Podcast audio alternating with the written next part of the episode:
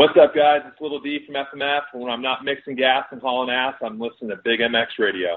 Hey, guys, what's up? This is Andy Frisella here. You're listening to Big MX Radio. But when you're done with this episode, come check out the MFCEO project, the MFCEO.com. I got all your motivation. I've got everything you need to know about running your brand. I've got everything you need to know about getting shit done, and we can do it together. Welcome to the Big MX Radio Podcast Show, brought to you by FMF and the Collective Experience. And speaking of the Collective Experience, if someone was wanting an extra special way to take in a national, whether it be Supercross or an outdoor, you need to look into the Collective Experience, bringing you closer to motocross and Supercross than any other program out there in the pits. You basically, you're part of a program with a privateer. You become a team member for the day, whether it be helping out with breaking down the track a little bit, videoing, you name it. Check out the Collective XP.com today for more details. And with us on the line, we have the sole proprietor of the Collective Experience, and you can follow him at Double D Dave Drakes on the Instagram, D Drakes on DDrakes175, because he's got a 3-digit number because he's cool like that. And also, you can follow the Instagram at The Collective EX on Instagram to get all the updates on the Collective Experience. Dave Drakes, thank you for waiting for the extra long intro, but had to get a little information on the program there, big guy. Yeah, man. Hey, talk as long as you need, man. As long as you're plugging us, then go for it. No problem. Absolutely. And make sure everyone head over to the Moto Hub on Instagram. Tell him I sent you, and maybe it'll just be like raise his eyebrows and be like, why? But let's talk about Ironman. Let's talk about 2018 outdoors. This is the 12th round that we're doing this, Dave. It's the race recap, only one day removed from it. This is about as early as we've ever done one. And this last weekend was the latest we've ever done one. So I guess that kind of like evens things out, like basically makes it so we did like one on Wednesday and the next one on the Wednesday or something along those lines. But either way, we're only 24 hours removed from the checkered flag flying in Crawfordsville, Indiana. You were in attendance. Those shoes you were wearing are probably muddy as fuck.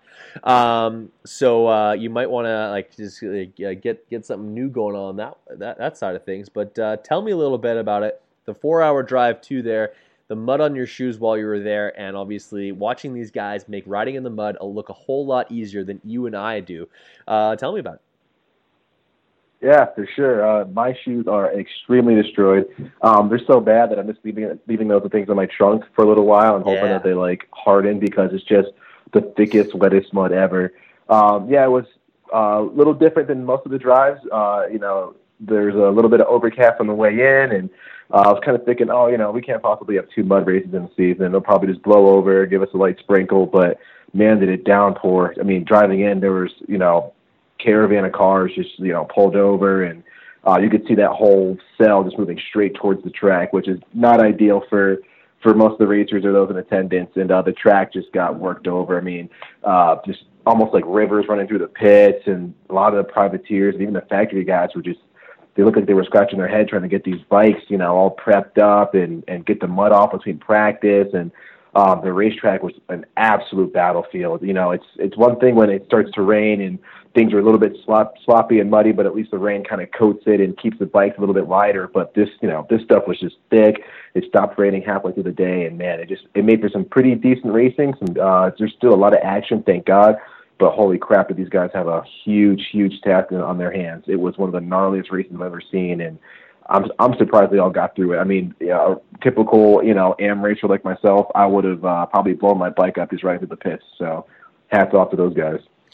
For sure. Like the thing is like a lot of, I talked to a couple of fans today while I was out riding, getting my throttle therapy. And shout out to the Giesbrecks for letting me ride their track 2 days in a row. Awesome little facility. And honestly, the dirt itself, second to none. Anytime that you can use a potato field as the base for your motocross track, you're going to have some epic corners every single time. But yeah, like one of the comments was like, oh, the mud must have been bad. because like those guys were like basically paddling with both feet. I'm like, absolutely, it was probably really bad, but let's also not forget that these guys are also trying to turn lap times that are quite possibly only a few seconds slower than the ones that I would be trying to complete when it's bone dry.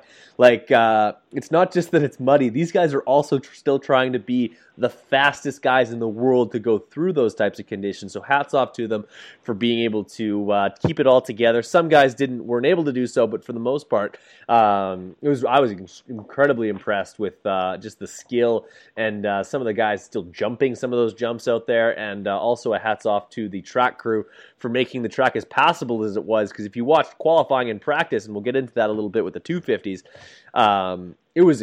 it was like some of them, they're doing lap times, I'll pull it up here, well outside 3 minutes. You're 100% right. Yeah, I mean, it was super taxing to watch. I mean, there were some practice sessions where the guys were absolutely crawling, and some guys actually got stuck on the outside of the track. I remember one rider took at least, 4 or 5 guys to pull his bike free, plus a four-wheeler to kind of help get things started. And it was just absolutely it was chaos for a little bit. And you brought up a good point. I mean, as slow as those guys are going, we would be going 10 times as slow, and they still only probably a second or right on our normal lap times of that track. So it is a testament to how good these guys are, and how, even in adverse conditions like that, they still hold fundamentals down, and they can still find the fast way around the track. I say fast with a quotes around it, but it was definitely something to see. With qualifying being mixed up, and you got some privateers on top and everything. The mud definitely threw these guys for a loop, and I know I didn't, but I expect a lot of the industry did not expect to have two mud races relatively close to each other. For sure. Like, it's a total roll of dice. 2016, we didn't have a single mudder. Last year, we had maybe one. In other years, it seems like it's death, taxes, and mud races as a guarantee. And it's a roll of dice, and we go to the races every weekend hoping for the prime conditions. And some guys excel in stuff like this. And what blew me away is the qualifying times for the 250s. They split them up, and I think that's why they combined them in the 450s. It was that they had so many guys out there. I think there was over 60 total entries, so I guess you can't put them all out there together. But the first session was way faster. Hunter Sayles admitting that his fastest lap was like it was basically the first lap that he completed, a 2:31.1. was good enough for first overall, and the next closest guy that has a decent bike to ride was 7 seconds behind in Joey Savatgy. And not to say a privateer bike isn't a worthy bike to ride in these at all in any races, but obviously a factory machine is above all the most coveted out there. But like Hunter Sayles, Cody Van Breskirk, Michael Hand, Maxwell Sanford. I've never I'm sorry, Maxwell, if you're a listener, but I've never heard of Maxwell Sanford, and he puts in a phenomenal lap time. It was like it was you could say it wasn't fair, but that's the way it was, and it actually resulted in a few factory guys actually not making it in. But good on some of those privateers for getting a little bit of spotlight. I'm pretty sure that was Hunter Sayles' first interview ever when he got interviewed for the qualifying from what's her name? Will Christian? Will Christian. Yeah. The interview there, he was completely he was a deer in headlights there, but hats off to the guy. I think we're going to try and get him on the podcast this week and get to the bottom of that, but took his KTM to first spot. It was one of the only times where I've ever looked at such a widespread of the top qualifying time and went, oh my gosh, who is this guy? I mean, I know, if you're stumped, if anyone who's listening, if Brad is stumped on who somebody is, then that means things are a little bit skewed. Brad knows pretty much everyone in racing. So just a little aside. But yeah, I mean, you could go down that list for qualifying. You're like, who the hell are these random guys from, you know, Wisconsin and Idaho? And, you know, you go down the list and check. And the rain just really did a number on qualifying. You know, it happens a little bit here and there in some supercross races, especially some of the open domes where whoever gets that first practice session usually gets a better qualifying spot. But I think we've never seen it to this degree where we've got such a huge group of privateers and such huge gaps in qualifying times ranging from, like you said, 7 seconds to the next guy, you know, and that just, it's almost unheard of. So I think this was definitely one race that a lot of guys are going to remember. Some guys for the worst, like some of those factory guys that didn't make it in, some guys for the best, where this might be like their only claim to fame, you know, getting a top 10 qualifying spot, or like Hunter Sayles getting interviewed and getting all the attention. I think it's, I'm hoping that it has a really good effect on some of these guys. And, you know, I'm always big on, you know, confidence and momentum moving forward. And I think a lot of these guys are going to start, you know, maybe taking their training up a gear, or trying to make, you know, more serious racing efforts to kind of make that happen again. So yeah, you might see a lot of privateers taking a trip down south for the winter, trying to get up to speed. For sure, and like just to name a few guys that did not make it in through times. Obviously, Shane McElrath, Austin Forkner, and Jordan Smith all in the top 10 for points. So they get a provisional to put them in. Of course, that does not allow for 43 riders into the main event. So that means the back three guys of the qualifying, for 38, 39, and 40th all get bumped out. And you'd most likely assume that those are usually three-digit guys, and in two cases these were three-digit riders, but they're usually privateers for sure. Like, they're a little bit bummed to make them in, but they're certainly not going back to a team of technicians and a suspension guy and a team manager who are all disappointed that their rider's not hitting the line. It's usually either dad or a buddy back at the truck saying, we tried our best. But Michael Moseman and Jordan Bailey both not making it in, and Mitchell Falk, who, which he's probably wishing he didn't turn pro last weekend, because he could probably still race the Amateur All-Stars for Monster Cup. Mitchell Falk ends up having to pack up, go home. Same thing for Jordan Bailey. All three of those guys had times good enough to make it into the main events, but those guys get forced out. But also riders that did not make it into the main events. Enzo Lopes, who's had a strong year all season. Dakota Alex, who he's a factory guy, he's on a factory KTM. Jimmy Dakotas, which I believe will be his last race with JGR. He unable to make the main. Sean Cantrell, and we've definitely mentioned him over this year, and a guy that we talked about for the last 2 weeks, finally getting some momentum. Finally. Riding that Husqvarna 250F to his potential over the last two weekends, and even capping it off with I think he had a podium. Was it a podium for overall this last weekend? Was that Unadilla? I think.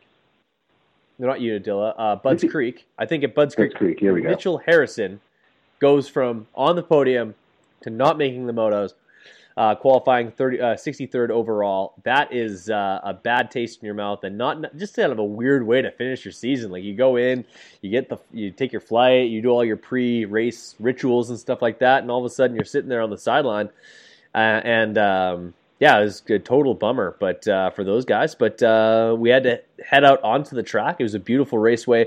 Once they were able to get some of the mud off, and although super muddy, like, again, I gotta give hats off to the track workers for making it even passable, because if not for all that work, I don't think some of those bikes would have made it, as many as there did, because the guys were still jumping some stuff, which I was amazed they were able to do so.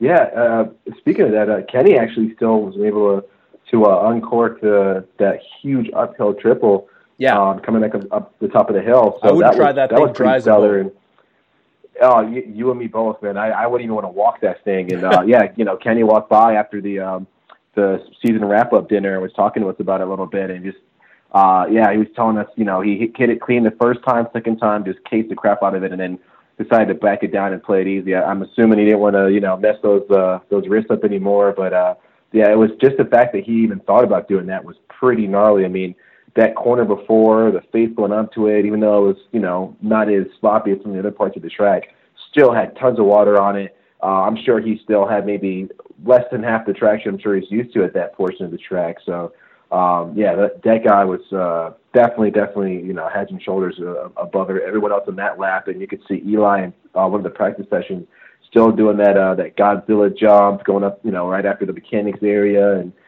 still making it look dry for most parts. So, I mean, you know, I can't stress enough how gnarly this track was, how wet, how heavy the bikes were, how the mud was just making everything so transient. These guys were all over the place. I mean, barely getting any traction. And the fact that they were still able to huck some of this stuff. I mean, you know, these guys are pretty much superheroes, you know. Like I said, I mean, there were some guys that struggled getting onto the track when they kind of came off to talk to the mechanic and just getting through that thick mud. So, you know, watching these guys still jump things, it really blows your mind. For sure it does, and I think that's completely understated. Regardless if it's dry, a little bit muddy, or a complete mud bog, these guys always make it look easier than it actually is. Like, it's amazing to think that, because sometimes you see the conditions and the bikes dancing around or underneath them, and it, like, to even attempt to even fathom those speeds around the track, whether it be dry or how it was this weekend, those guys still make something super special happen. And they also make it look like it's not sketchy at all. Like, they have a few moments here and there, but for the most part, those guys are sending it. And the guy that kind of made it look the easiest, and I don't think anyone was surprised by this, like, kind of, I wouldn't say born in the mud, but damn near Aaron Plessinger, your 2018 250 champ, puts an exclamation point on it this week with a 1-1 performance. Yeah, what else can you say? The guy, he's gone 1-1, I think, was it 4 or 5 different times this year? At least 4, if not 5 times, gone 1-1 in 12 nationals. Like, I don't care what anybody else brought, he's a champ. 100%. I mean, in the 250 class, consistency is like the name of the game almost with a lot of it, and he stayed, I mean, true to that. I mean, you couldn't get more consistent than Plessinger. I mean, he only had 1 or 2 bad motos, and the guy just kept backing up his 1-1 finishes or his 1-2s or, you know, wins, just overalls. And, yeah, he was head and shoulders ahead of his class. You know, he kind of rode a little bit like Eli in the sense that I think he just wanted it more than other guys and put himself in the best position possible and just mitigated some of his mistakes and just little off things that happened that seemed to happen a little bit more in the 250 class than the younger crop of guys. And yeah, he went out on top, went out with the 1-1. He very much could have kind of sat back like he did last week at his buds and you know, took a moto and kind of took like a 10th or 15th and just rode it out. But you know, he went out with the bang, went 1-1, rode awesome. Actually came from the back to kind of catch, you know, the guys that were leading like Sexton and the rest, and rode awesome. You know, I think he used his height to his advantage and kept that bike working.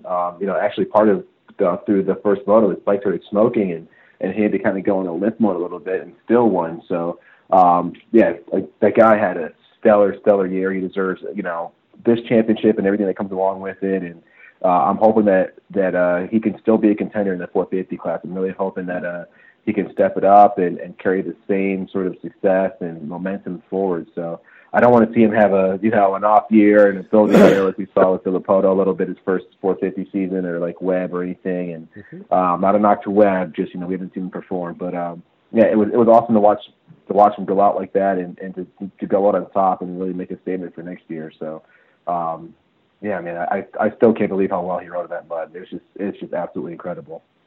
You bet. And yeah, like, it's just, I think this kind of solidifies, and obviously when he got the title, it kind of clinched it. But this really does tell me that regardless of what Zach Osborne would have brought, regardless of what Jeremy Marta would have brought throughout this season, I think that this was Aaron Plessinger's year outdoors, and he was just that good. And obviously those guys would have had something to say about it, but I think he still would have gotten it done in the end. And regardless of the conditions, regardless if it mattered or not, he was still able to rise above, and the rest of the guys had to chase him down.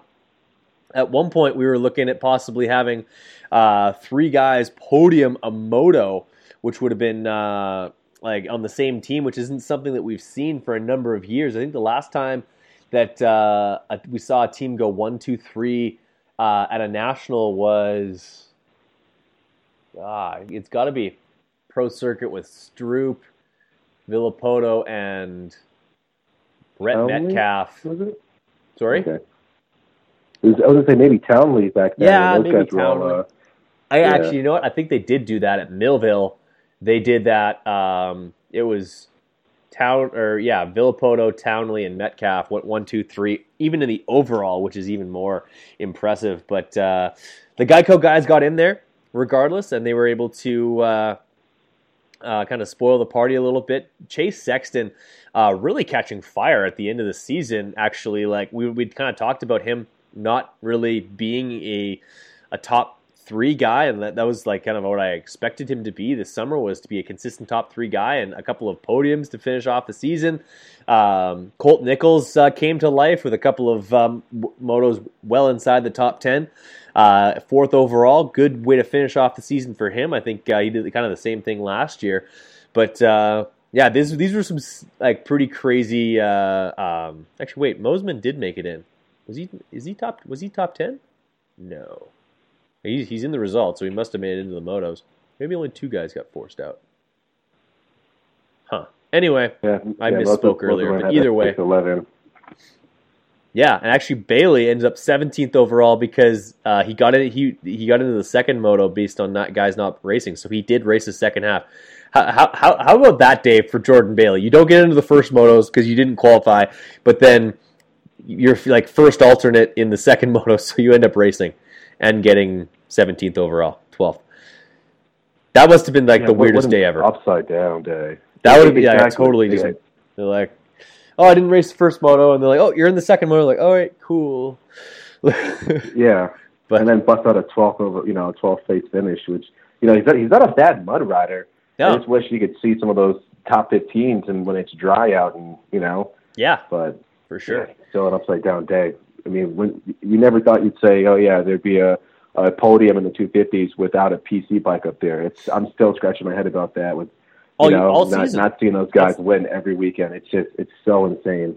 Well, yeah, and that we're kind of product of basically from the mid 2000s or mid 90s going on forwards. Like it was Pro Circuit bikes. Well, obviously Ricky, and then Brown. And then, like, you could basically count James as a Pro Circuit Kawasaki because he probably should have gone to that team, but we were going to go race for the factory with James. So he raced basically it was a Pro Circuit.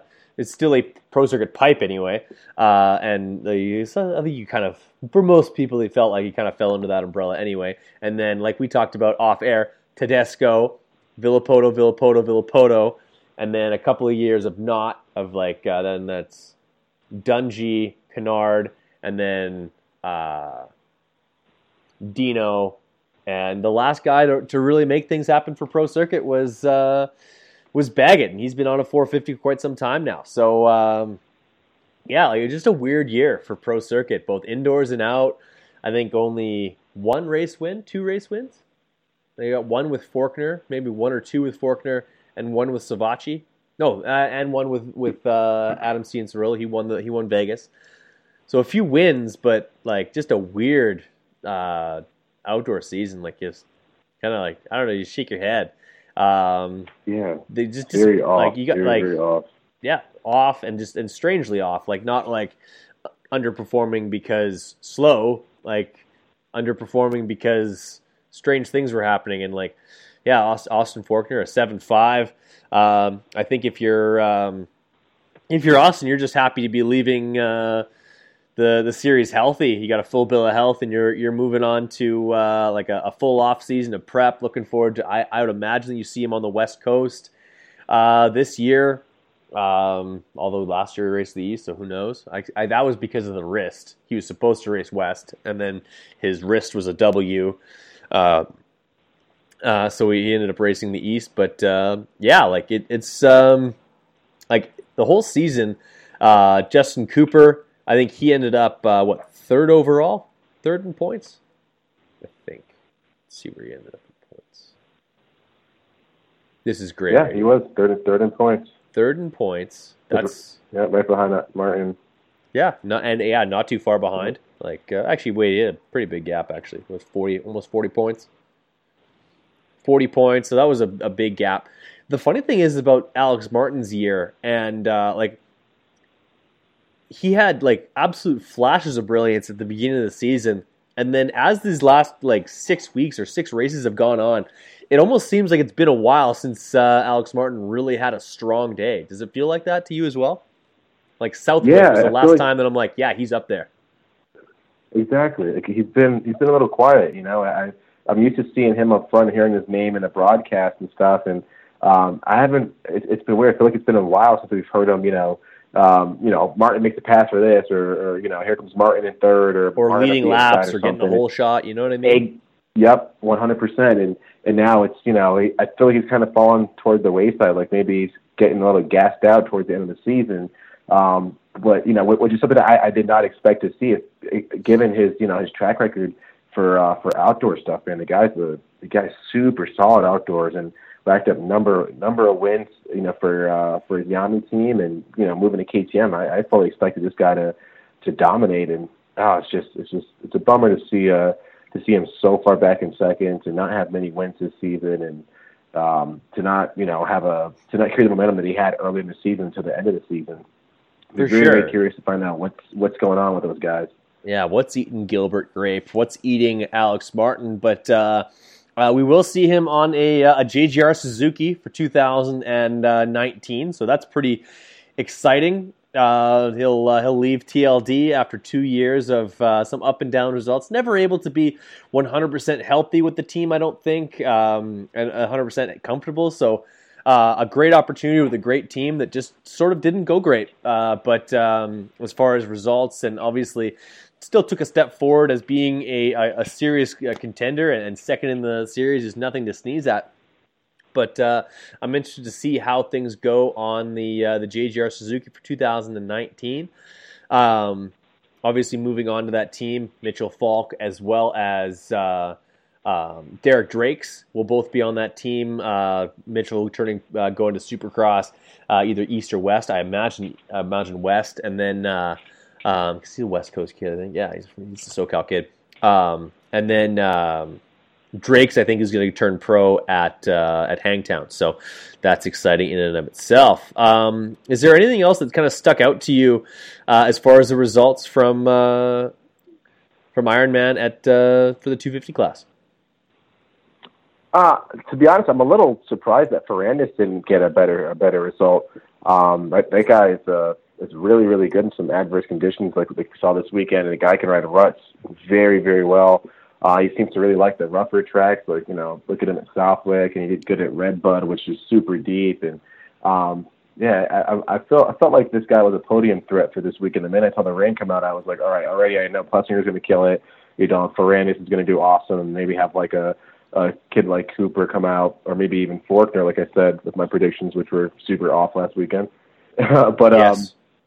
It was. I was a little shocked to see him so far back. I really thought that he would cap the season off with a podium, but maybe something happened, or he had some bad luck during the motos, because as you saw, everybody was falling, people were crashing into each other.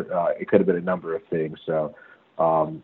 He's so super talented. He's got next year to kind of redeem himself a little bit and assert himself as a title contender. So we'll wait for that one. Yes, we will. And actually, just what I want to also mention, first overall as far as qualifying goes, but then backed it up.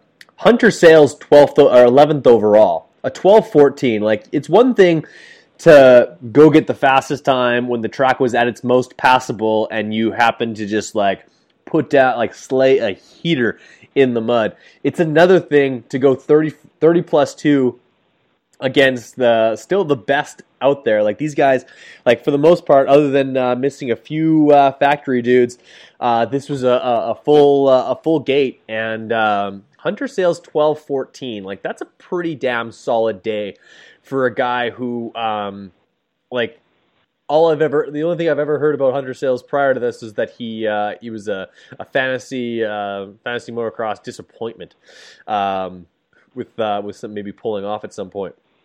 But that was just like, that's an awesome day for Hunter Sayles. Hats off to that guy. Yeah, especially at that track, you know. I don't think it's one of his hometown only races, quote unquote. I don't think he's got a ton of experience there. So yeah.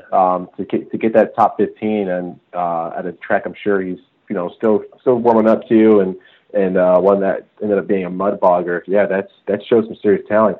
You know, I guarantee you that that good position kind of was a product of just that confidence boost he got from you know, having the fastest qualifying time and some of the attention, a little bit of added positive pressure on him. So, yeah, that's cool. It could have very easily been a top 10 if he would have probably made a couple more spots in that second moto.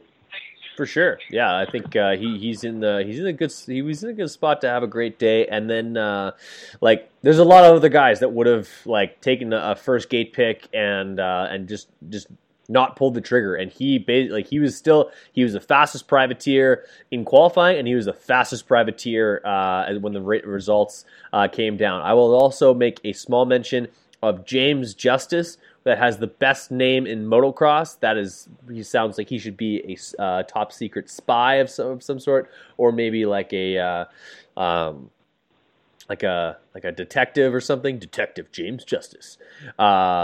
Something along those lines. Like, I think that's kind of awesome that I noticed. But one of my also favorite things of the day was listening to Jason Wygant try his very best to pronounce many of these names for the very first time, like Justin Rodbell or Taylor Strauss or Tyler Scodress. Like, a bunch of names that he's probably never seen before, and having to do those on live television is not easy. Like, obviously calling out the names of R.J. Hampshire, Chase Sexton, Colt Nichols, Justin Cooper. Like, those are all names that you see every single weekend. When all of a sudden you just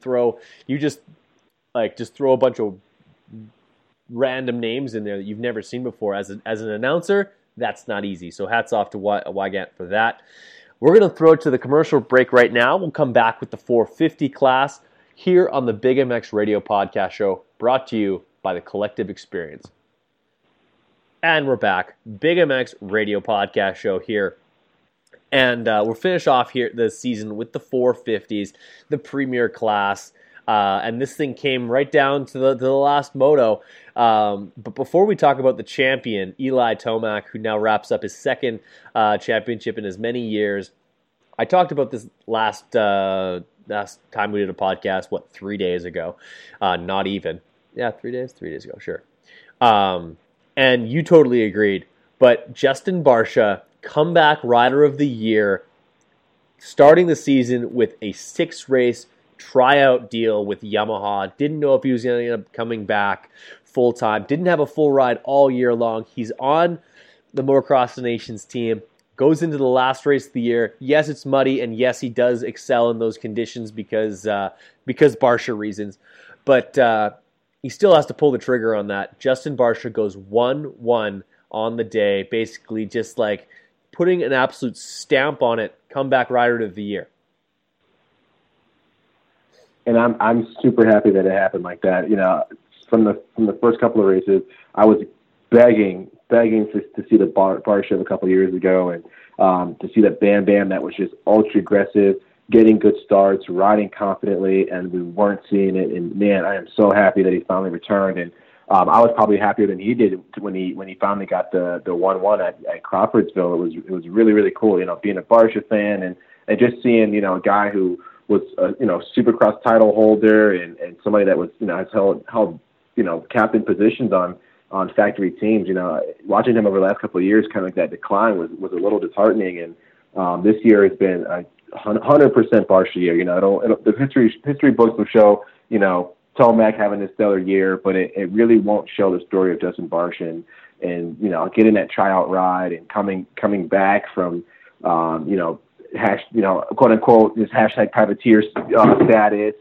and all of that, man. It's just really cool to see him get back to that spot where he's he's not letting these guys push him around. He's not settling for a top five or a top seven. And he looks like he's hungry. He wants to win. He's capable of winning multiple races, and heck, maybe even a title if he gets his head on straight and runs consistently. But yeah, it's really, really good season for Barcia. I mean, this is something that I don't think anyone expected to see. If you would have asked anyone in the industry, say for his team, they would have told you that Barcia might have been a top five guy at best, the very, very best. And just watch him do a 1-1 at a mud race and just what he did last weekend. And I mean, it's just really, really cool to see. So I'm hoping it continues on the next year. I really want to see Barcia really making Tomac sweat. I want to see all of the top seven guys in the 450s.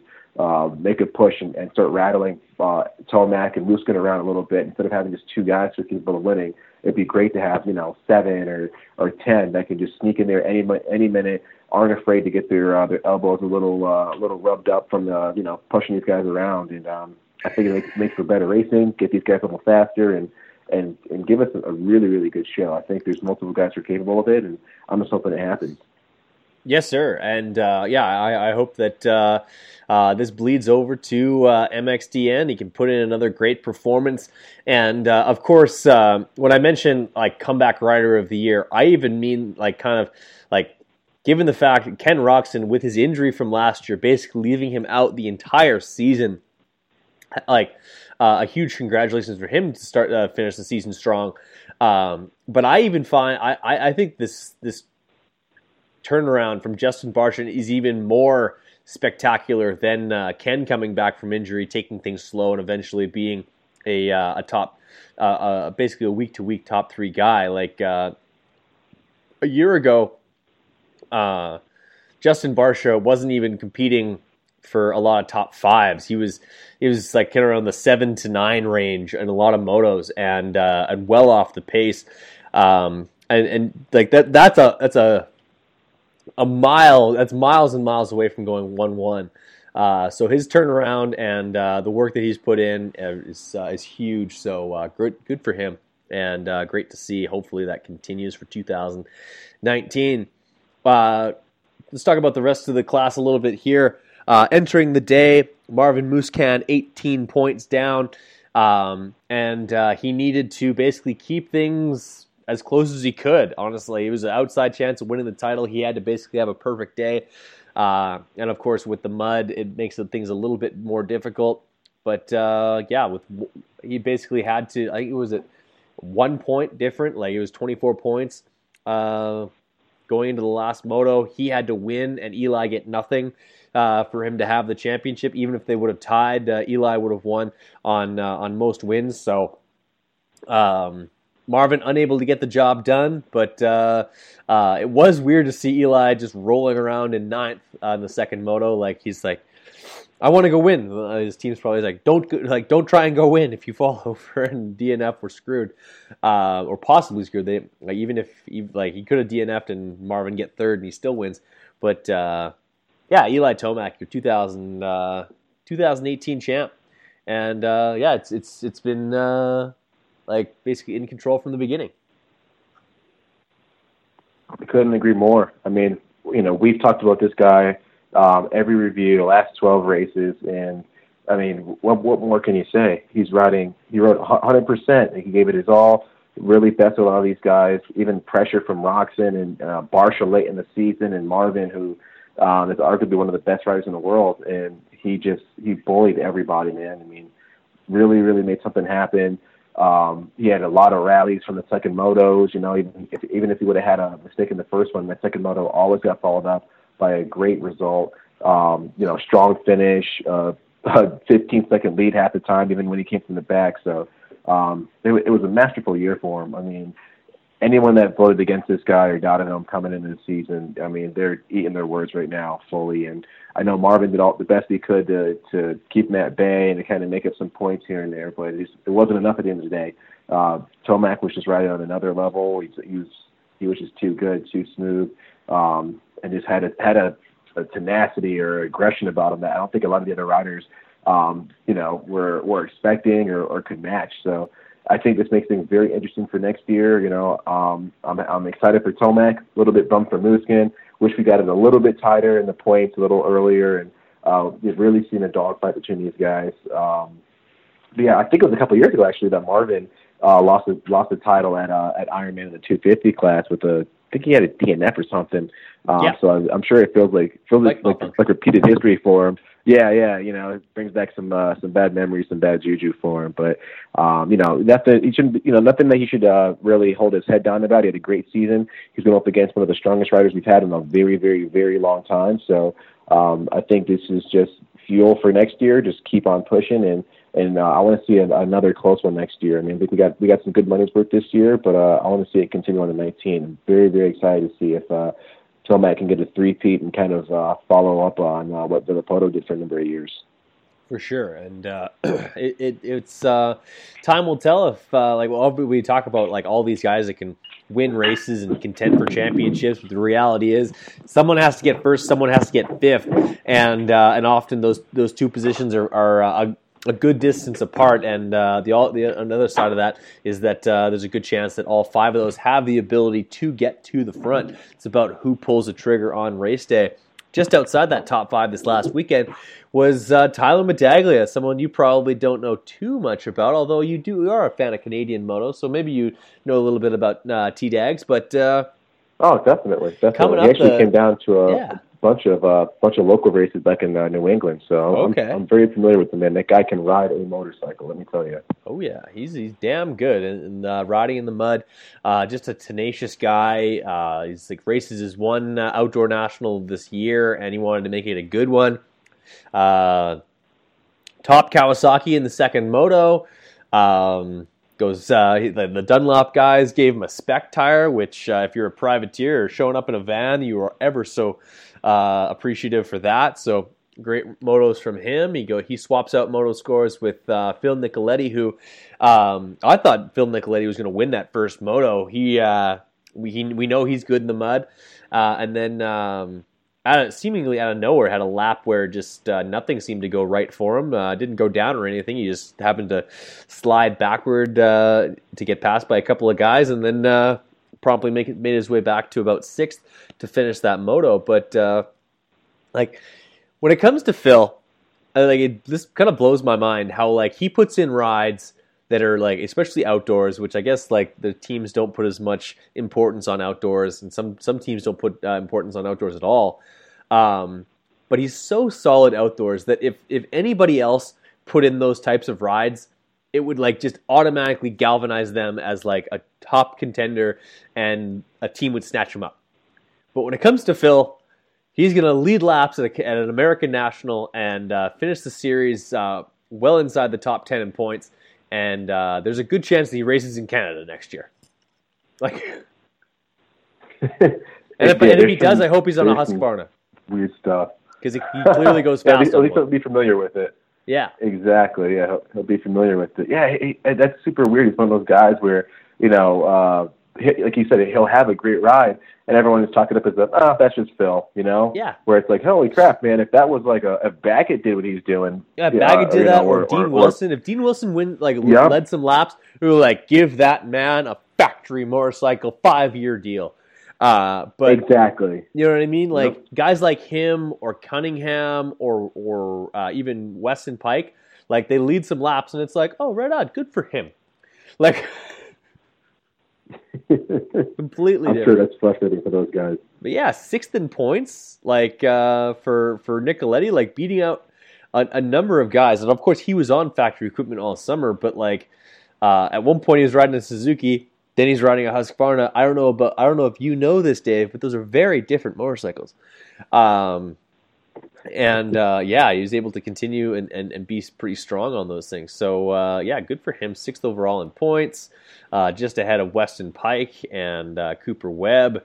Kyle Cunningham, 10th in points for the year, and that's pretty cool. A total privateer, having his dad wrench for him, doing some of this work himself. I'm sure he's paying some things out of his pocket and stuff like that.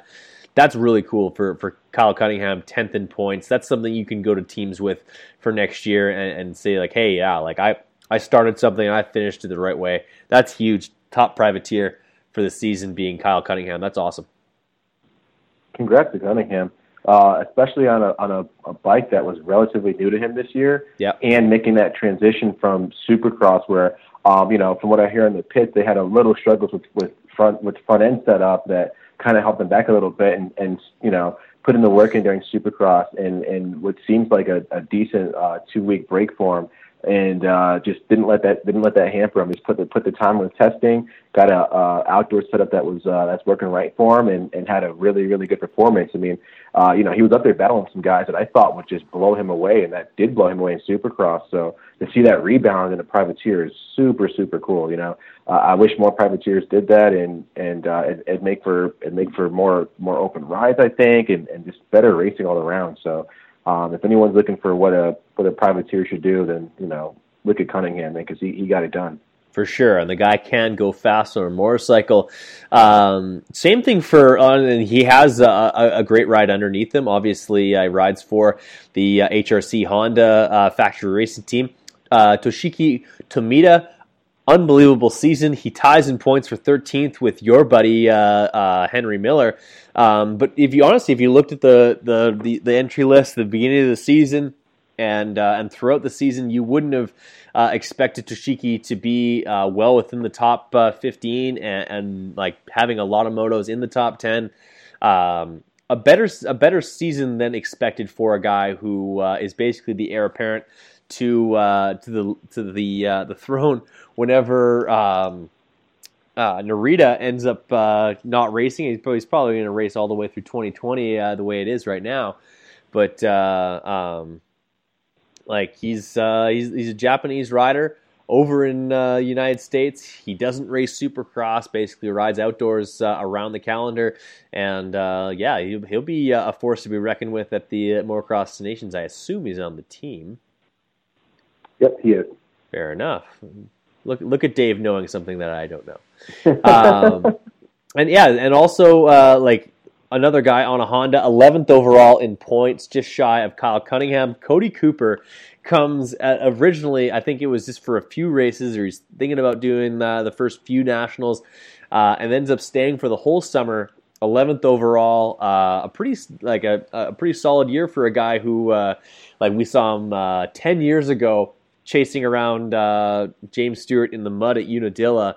10 years later, he's still a viable rider in the series. 11th overall in points. That's pretty solid for a guy that was basically full privateering it coast to coast, and in there with plenty of other factory guys. Ends up the season ahead of, I guess, Justin Hill raced the beginning of the season on a 250F, so that doesn't really count. But either way, good season for Cooper or Cody Webb. Cody Webb. Cody Cooper. Cody Webb. Cooper Webb. Cody Cooper. I bet you a lot of guys didn't realize the history that Cooper had with racing in the U.S. and Stewart all those years ago. Man, that was some of the best racing, and one of the only guys outside of Ricky or Chad that really spooked Stewart throughout that season. Man, he looked like he was one of the only guys capable of winning and could dethrone Stewart when he was going 24-0. So. All you young moto nerds out there, man, watch some of those old videos, because that guy was on rails that year and really, really put up some good rides. 9:02 on a Suzuki City RMZ 450, and gave the great James Stewart everything he could handle. One great day at Unadilla. I can't remember the rest of his results that particular year, but he was up there a fair bit. I think at a couple podiums. Yeah, him and Jake Moss, I think, or maybe it was Matt Moss. Either way, those guys had a particularly good season. I think that might have been a different year. What was the year that Clement Dessel and Strybos came over and raced a few nationals? That was a weird year. It was 13. It was later on. It was after Stewart's reign outdoors. I think it was 12 or 13. Just trial basis. But that was definitely weird. Came over, rode Suzukis, and and then they left. And you're at the time, I didn't pay too close attention to the MXGPs. I'm like, who are these guys? Why are they so fast? Yeah. But it's great season all in all. It's a bummer that the last couple of races, or within the last two races, we had two full blown mudders. which, like, cool to watch, like, cool to see these guys do what they do in the mud, but also it doesn't always make for great racing. Although Cooper Webb and Marvin Muscan in the second moto, if those guys are going to be teammates, they might want to for sure have. I think it's a damn good thing they're both going to have motorhomes at the races, because I don't think those guys will be going to dinner too much. Definitely not. Yeah, I mean, those guys are not friends. It's no secret, you know.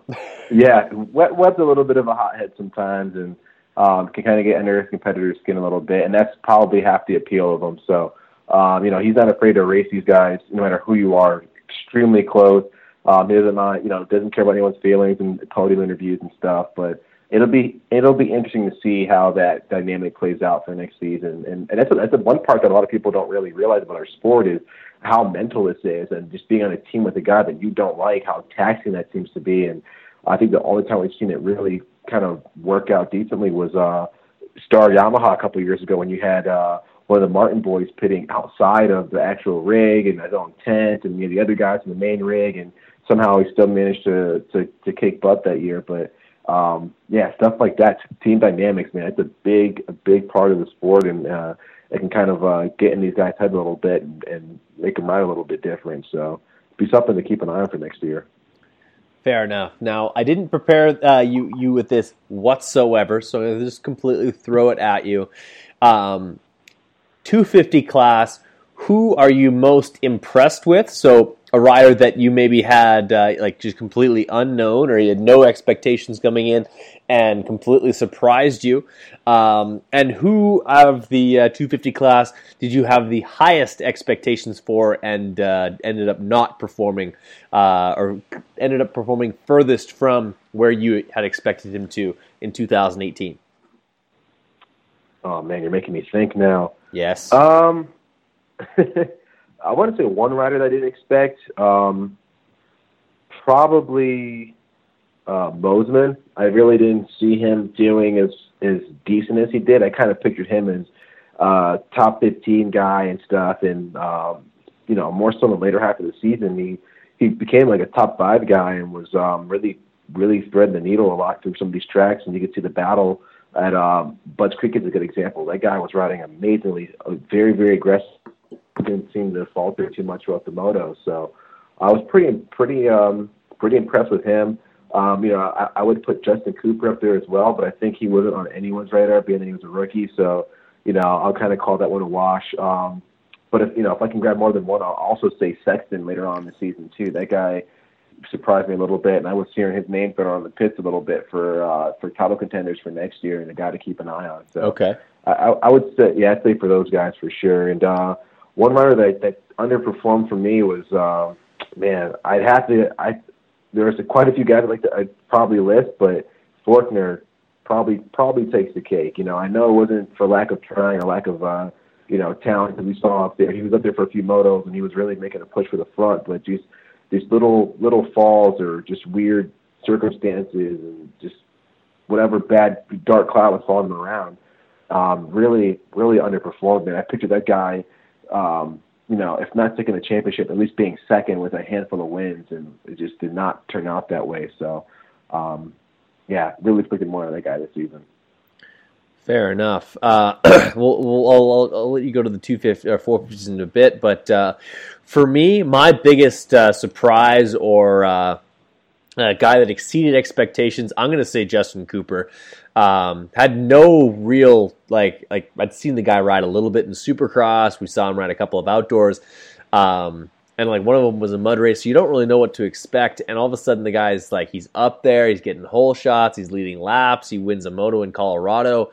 And I think the length of the season kind of caught up with him later in the year, but huge kudos to Justin Cooper, a guy who I did not expect him to at all compete the way he did, and especially to get third in points on your rookie season is huge. I think that's your kind of your biggest surprise. Guy that a disappointment, it's tough to actually this particular one, but not that I expected amazing things from a guy like Dakota Alex, but to basically race all of the races. With, I don't know if he might have seen, I think he was at just about every single one of them. But to finish the season on a factory motorcycle outside the top 20 in points is you can't do that. It's unacceptable as a factory guy. You know what I mean? Like Zach Osborne only raced the first two and a half races of the year and finished ahead of him in points. Yeah, that's not okay. Yeah, that's definitely a red flag right there, especially for a factory guy, you know. You know what I mean? If you're Forrest Butler, like you got to kind of go to Dakota Alex and be like, "Hey, what happened here? What's going on?" Yeah, like exactly, yeah. You know, or like exactly. Enzo Lopes, who missed multiple rounds. Like you could basically say Enzo Lopes, Dakota Alex, they're like basically the same guy as far as like they're both pretty young. They both had I guess Dakota Alex was for sure on the team, and Enzo was kind of he just got added on there as a refill-in ride for Kyle Peters, who ended up messing up his knee. But they're basically interchangeable as far as their positions on their teams and the level of support they have. But Enzo missed three races due to a broken collarbone, and still ended up almost 14 points ahead. Yep. That's significant, and if you're Dakota Alex, you didn't do yourself any favors this season. And if he listens to this, probably won't give me an interview going forward. But I expected him to be in the top 15. You know what I mean? He should be up there. But I think a lot of guys did. Yeah, and he's not a slow guy. He's not a guy that we haven't heard of doing well, he's capable of good rides, and he's had a couple of good ones. Mm-hmm. But going back to your comparisons, it does kind of highlight, the lack of results for this season. And when you do compare it to a guy like Enzo Lopes, you got to remember Enzo Lopes was a super, super rookie. That guy came straight out of amateurs. 816, maybe. Alex has multiple seasons under his belt. So, you're comparing him against a guy who's really never seen these tracks, never seen this competition or this type of schedule, which is very, very taxing in itself. So, very, very subpar. And I will be very, very shocked if I see Alex back on a factory rig before producing some results that warrant it. So, nothing they did before, but I don't see him keep nailing down that factory ride for much longer if he's going to keep riding, top 15, top 16, top 20 type deal, For sure. It's one thing to knock down 19th overall when you have stock graphics on your motorcycle and your only sponsor is MTF. It's another thing to knock down 15th or 19th place overall if you've got Rocky Mountain ATV MC KTM on your sponsors and all that comes with that. You know what I mean? The support system there is top notch. And we've seen other riders, an Alex Ray, he gets a factory ride and he was legitimately challenging for top 12 rides. And early in the season he was doing really well. And hats off to Alex for riding as well as he did. But when he went to the privateer bike, you saw a big difference in his results, and to me that's kind of that's evidence that the support system and the bike does make some difference. But when you get the support system, you have everything at your beck and call, and your results don't go forward. I don't mean to pile on Alex Martin or Dakota Alex a little bit here, but man, I really expected that guy to take a step forward . And it's not his first pro season at all. In my opinion, he should be ahead of guys like Cameron McAdoo, Jordan Bailey, Sean Cantrell, Enzo Lopes. You know what I mean? And to only finish a few points behind those guys is kind of scratched my head. But maybe he's got a bit of a gut check, and he comes out swinging next year, and he comes out with some fire in his belly and makes something special happen. But we'll see what happens. But either way, what else? What else do we want to talk about? Oh, I wanted to, what did I want to do? I wanted to ask you some, like, some questions. Ask if I wanted a brand new set of gear, brand new car, brand new apartment. Well, if you want gear, I'll get you some Fast House stuff. I'll pay full pop to get you out of that Epic Star stuff. Come on. Oh, jeez. I don't care. I'll pay retail shipping to your door. Just because I want you to look cool, Dave. It's not for any other reason. I thought I was really cool, you know. I heard it's the guy that makes the gear, not the other way around. Not true. I'm sure my subpar riding skills doesn't really help me any either. So I don't know about that. I got that. There's that picture of you on your D Drake's 175, where you're like you're ripping through that one sand corner. Look at you. It's all filters. That's all it is. Yeah, Insta filters. It's just Insta filters. There's one that makes it scrub harder. It's the whole thing. Okay, fair enough. You definitely do, you got the helmet going on with the matte black. That's a strong look. I'll give you hats off for that. I'll give you. I am noticing the one like the Garnet boot is dangling back near your swing arm. Do we want to comment on that at all? I was hoping you wouldn't bring that part up, but that picture was taken after maybe about 12 like 15-minute motos.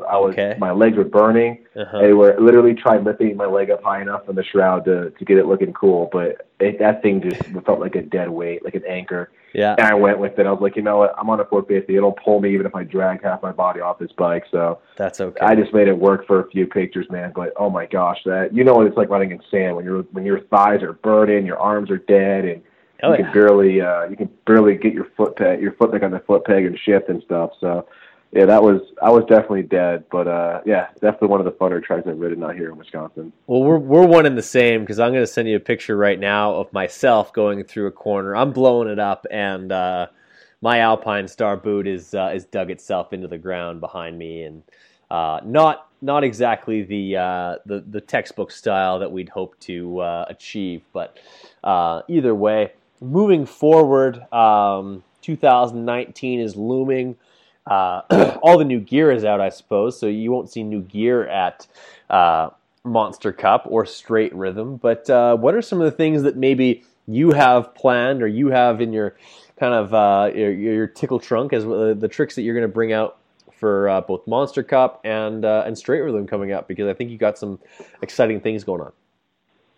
Yeah, we've got some really cool things coming, especially for Straight Rhythm, where, you know, we want to make sure that the collective stays on top of what our fans want, what you guys want to see, and still find a way to get you as close to the action with as little effort on your part as possible. So for Straight Rhythm, we're doing this very, very, very cool all-access Facebook group, and it's giving fans a chance to ride along with us and get that same behind-the-scenes experience all from the comfort at home.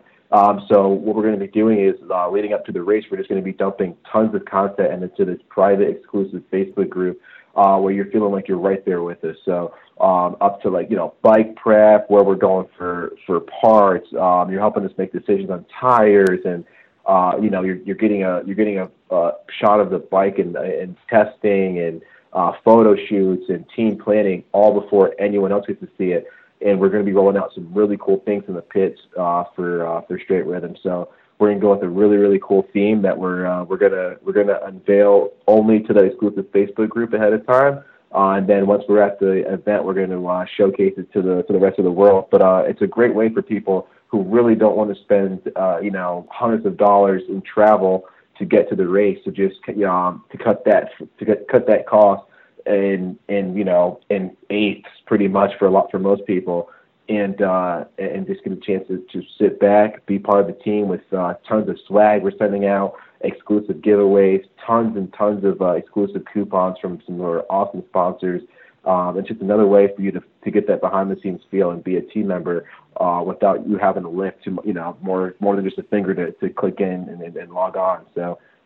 Very excited about that. We're looking forward to getting as many people signed up as possible. And again, all the proceeds that are raised go straight towards helping some of these privateers.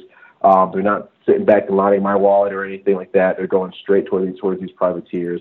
The bigger we can make this program, the more people we can help, the more fans we can get hooked up, and everyone just grows that way. So really looking forward to that event. And we're hoping we could do something very similar for Monster Cup. If anyone's interested in going to Monster Cup, definitely let me know.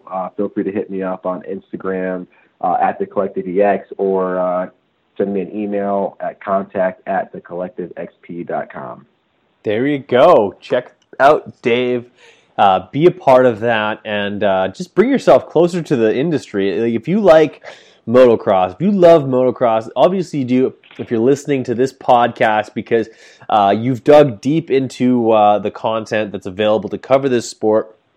And what better way to bring yourself closer than to literally be making decisions about how certain guys go racing and feeling involved. And everyone involved with the Collective Experience is extremely approachable and make you really feel at home. So I hope that everyone takes you up on that. I think we're going to work on some stuff for Supercross coming up next season and whatnot. So things are moving and shaking in the right direction. Dave, it's always a pleasure to have you on the podcast, my friend. Thank you from the bottom of my heart for doing this all summer long for all the nationals. The Collective Experience might not pad your wallet, neither does the Big MX Radio podcast show for that matter, because you're a fancy engineer over at a little company called Harley-Davidson. But you donate a lot of time to this podcast, and I wanted to thank you before we put this one to bed.